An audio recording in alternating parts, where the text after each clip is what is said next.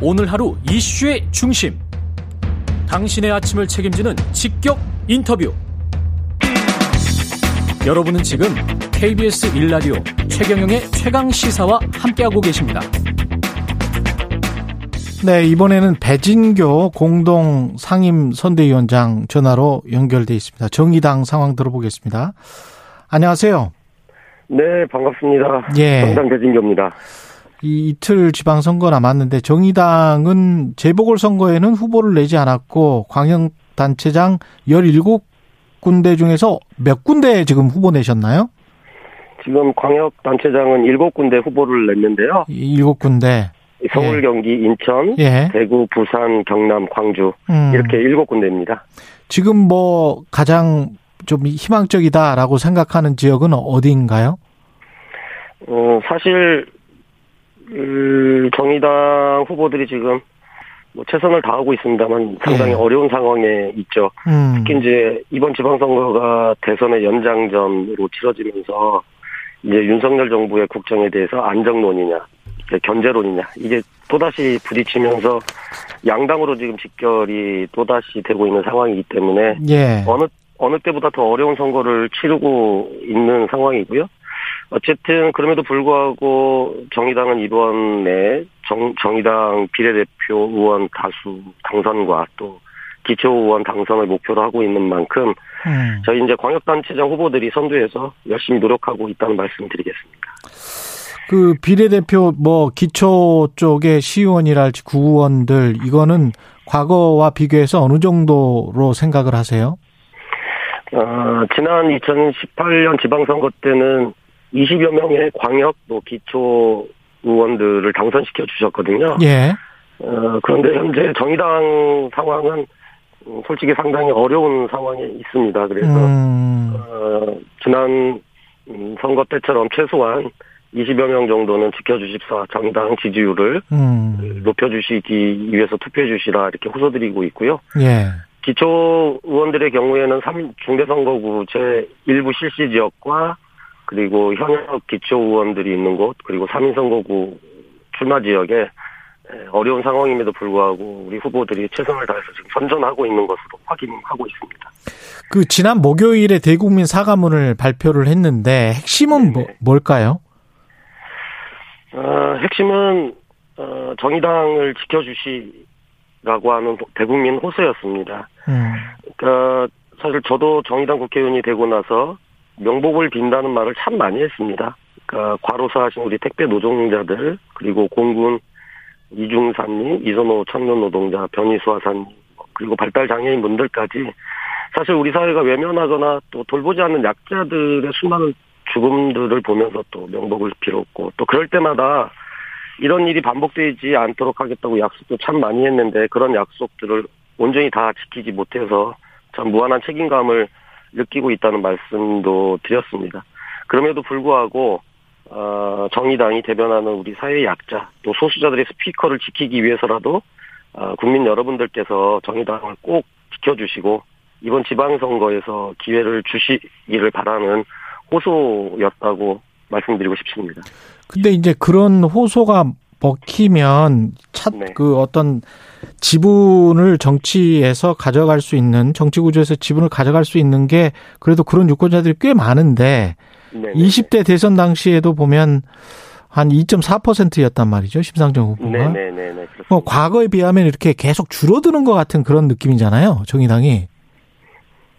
음, 뭐 양당 정치가 더 격화된 측면도 외적 요인으로 있습니다만 예.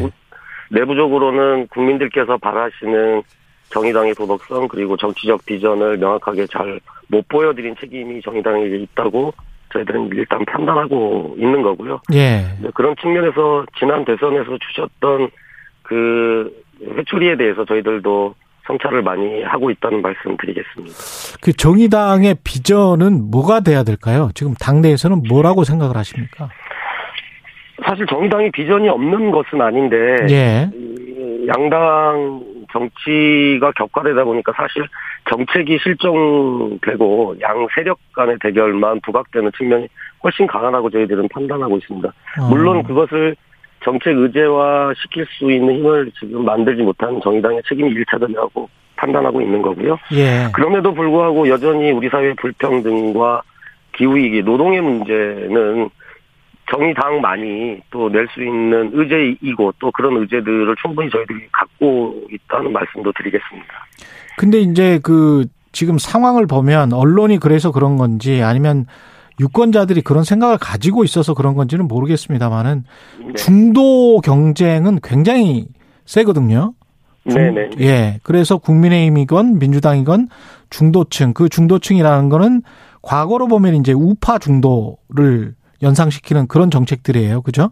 세금은 네, 좀 깎아주고 개발은 더 네네. 많이 하고. 근데 정의당의 지금 가치라고 말씀하셨던 뭐 불평등이랄지 노동 존중이랄지 뭐 이런 것들은 어 사회적 아젠다에서 많이 지금 밀려난 것 같은 그런 느낌을 저도 받는데요. 아마 이제 우- 그 문재인 정부 5년 동안 예. 사실 이제 촛불로 어 정부가 탄생을 했고 실제 의- 진보적 의제들을 문재인 정부가 다 가져갔는데 예. 실제적으로 의제는 포장돼서 설명 포장해서 정책적으로 추진하겠다고 했지만 실질적으로 국민들이 피부에 느끼시기에는 아직 부족했다라고 판단하셨고 또 그런 평가들이 지난 대선에서도 고스란히 이어졌다고 생각이 되는 거거든요. 그런 예. 의미에서 정의당이 더욱더 그런 의제들을 추동하기 위해서 더 적극적인 노력을 했어야 되는데 음. 사실은 어떤 정치 개혁이라고 하는 어, 과제에 집중하다 보니까 그런 의제들이 사실 국민들 눈에 사라지면서 정의당의 오히려 전, 존재감이 더 뒤떨어지고 또 실제 더 많은 관심을 갖고 어, 적극적으로 함께 하셔야 될 분들이 더 많이 실망하셔서 지금 지지를 지지를 유보하시거나 아니면 철회하시는 분들이 많다고 저희는 판단하고 있습니다. 그리고 또 역으로 보면은 그 지난 한 5년 동안 민주당 이중대 프레임 이 네네네. 이게 이제 굉장히 셌지 않습니까? 네네. 이거는 어떻게 보십니까? 어, 실제 촛불 정부가 탄생하기 전까지 그 민주당과 정의당은 대한민국 민주주의와 개혁 과제들에 대해서 함께 할 수 있는 부분이 상당히 많았다고 생각을 합니다. 예. 그런 측면에서 어 이- 특정 시기에는 선거연대도 했고 또 무엇보다도 대한민국이 양당저 양당제 하에서의 극단적인 대결 정치를 이제는 바꾸고 정치 체제 변화에 대해서 어, 함께 동의한 부분이 있었던 거죠. 그런 측면에서 20대 국회에서 정치개혁 과제들을 주요 어, 화두로 또 삼다 보니까 어, 그런 측면에서 이제 정의당과 민주당의 연대에 대해서 지금도 그렇게 해야 된다고 생각하시는 분들이 계시는데 사실은 20, 지난 총선 때 비례위성 정당 문제로 그리고 문재인 정부가 독자적인 정부로 어, 국정 운영을 하면서 실질적인 아, 선거 연대는 끝났다라고 하는 말씀을 지난 총선 이후에 계속 말씀을 드렸고 정의당은 이제 정의당의 독자적인 길을 가야 된다라고 하는 말씀을 계속 드리고 있는 겁니다. 예. 아까 도덕성 이야기 말씀하셨는데 음, 강민진 전 대표의 성비위 문제 네네. 예, 문제를 제기하면서 이제 파장이 커진 것 그런 것들을 연계시켜서 지금 말씀하셨던 거죠 도덕성. 뭐 그 전 대표 성추행 문제도 있었고요. 예.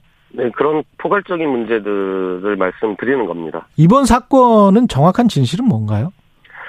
어, 이, 이 사건의 정확한 진은, 진위는 다른 것을 떠나서 분명하게 이제 강전 대표에게 대한 어, 성폭력 문제가 발생했다는 것이고, 발생했다. 또, 예. 네, 그리고 강민진 전 대표가 피해자라는 사실입니다. 음. 그래서 정의당은 어, 이전에도 그래 왔지만 모든 것을 피해자의 입장에서 문제를 해결하기 위해 노력하고 있고 또 모든 것을 원칙적으로 해결하고 해결하려고 노력하고 있다는 말씀 다시 한번 드리고요. 다만 이제 강 전 대표 입장과 당의 입장이 다소 다르게 비춰진 측면이 있는데 사실관계를 따지려고 했다기보다는 이 문제를 원칙적으로 풀어나가겠다는 당의 입장은 어, 변하지 않았다는 것을 좀 더 명확히 하고자 했던 것이라고 이해해 주시면 될 것 같고요. 예. 어, 피해자인 우리 강 전 대표에게 이런 믿음을 명확하게 주지 못했는지는 모르겠지만 어, 지금 최선을 다해서 어, 믿음을 주기 위해서 노력하고 있고 어, 당의 젠더폭력 대응센터를 통해서 피해자 보호 조치와 상담을 지금 진행하고 있는 상황이고요. 음. 당에 제소되어 있는 당기위원회 제소된 건은 제소된 건대로 조사가 필요한 사항에 대해서는 어, 피해자의 의사를 반영해서 조사를 진행하는 방향에서 지금 처리해 가고 있다는 말씀드리겠습니다. 이게 저 이번 주 수요일입니다. 6일 지방선거. 지방선거의 의미는 뭐라고 보시고 정의당 마지막으로 어떻게 최대한 지지를 이끌어낼지 말씀을 해주세요. 어, 이번 지방선거는 어, 앞서 말씀드렸다시피 안정론이냐 견제론이냐라고 하는 프레임이 크게 작동하고 있는데요. 음. 저희들은 민생론이냐 민, 민심 우선론이냐가 진정한 프레임이 되어야 된다고 생각합니다. 네. 그래서 불평등이냐 일자리냐 무차별한 개발이냐 녹색 발전이냐 지역 소멸이냐 지역 상생이냐 또 양당 독식이냐 다당제냐와 같은 것들이 이번 지방선거에 의미가 되어야 된다고 생각을 하고 있고요. 예. 어, 저희 정의당 입장에서는 어, 다당제 정치를 위해서 정, 정당도 후보도 제3정당인 정의당에게 투표해 주셔서 다양한 지방의회 다당제 안착을 만들어 달라는 말씀을 국민 여러분들께 호소 드리고 싶습니다. 더 특별하게는 호남에서 국민의힘을 이기게 해달라는 요청을 드리고 싶은데요. 음. 지금까지 호남에서 제2당은 정의당이었습니다. 예. 그런데 지금 이제 국민의힘에게도 위협받고 있는 상황이어서 음. 어, 진보적 대한민국의 힘을 만들어 주시기 위해서라도 호남에서 반드시 정의당을 제2당으로 만들어 주시기 네. 하는 호소를 드리기 위해서 내일 다시 호남에 또 내려갈 생각입니다. 배진교 정의당 공동 상임 선대위원장이었습니다.